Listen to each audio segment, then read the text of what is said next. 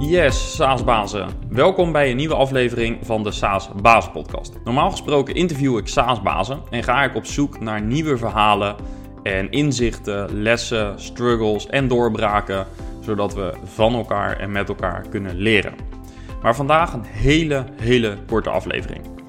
Voor de mensen die mij op LinkedIn volgen, uh, die hebben afgelopen week kunnen zien dat ik uh, voor aanstaande vrijdag 24 juli 2020 een speciale dag heb ingepland.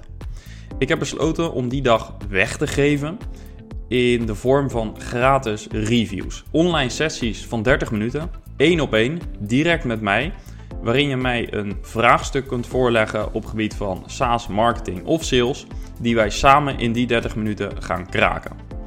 Dus heb je een idee voor een SaaS-oplossing, maar weet je niet waar je moet starten? Of haal je te weinig nieuwe gebruikers binnen? Is je churn rate erg hoog? Werkt je onboarding niet goed? Converteert je demo niet? Heb je geen schaalbaar salesproces of wat dan ook? Boek dan nu de meeting. Aanvankelijk had ik een uh, volle dag gepland tussen 9 en 5, maar die dag zat echt binnen no time vol. Dus ik heb een aantal afspraken uh, opnieuw ingepland en iets efficiënter ingepland. En ik heb uh, aan het begin van de dag en aan het eind van de dag nog wat extra tijd toegevoegd. De meetings zijn back-to-back, -back, dus uh, het gaat echt om exact 30 minuten.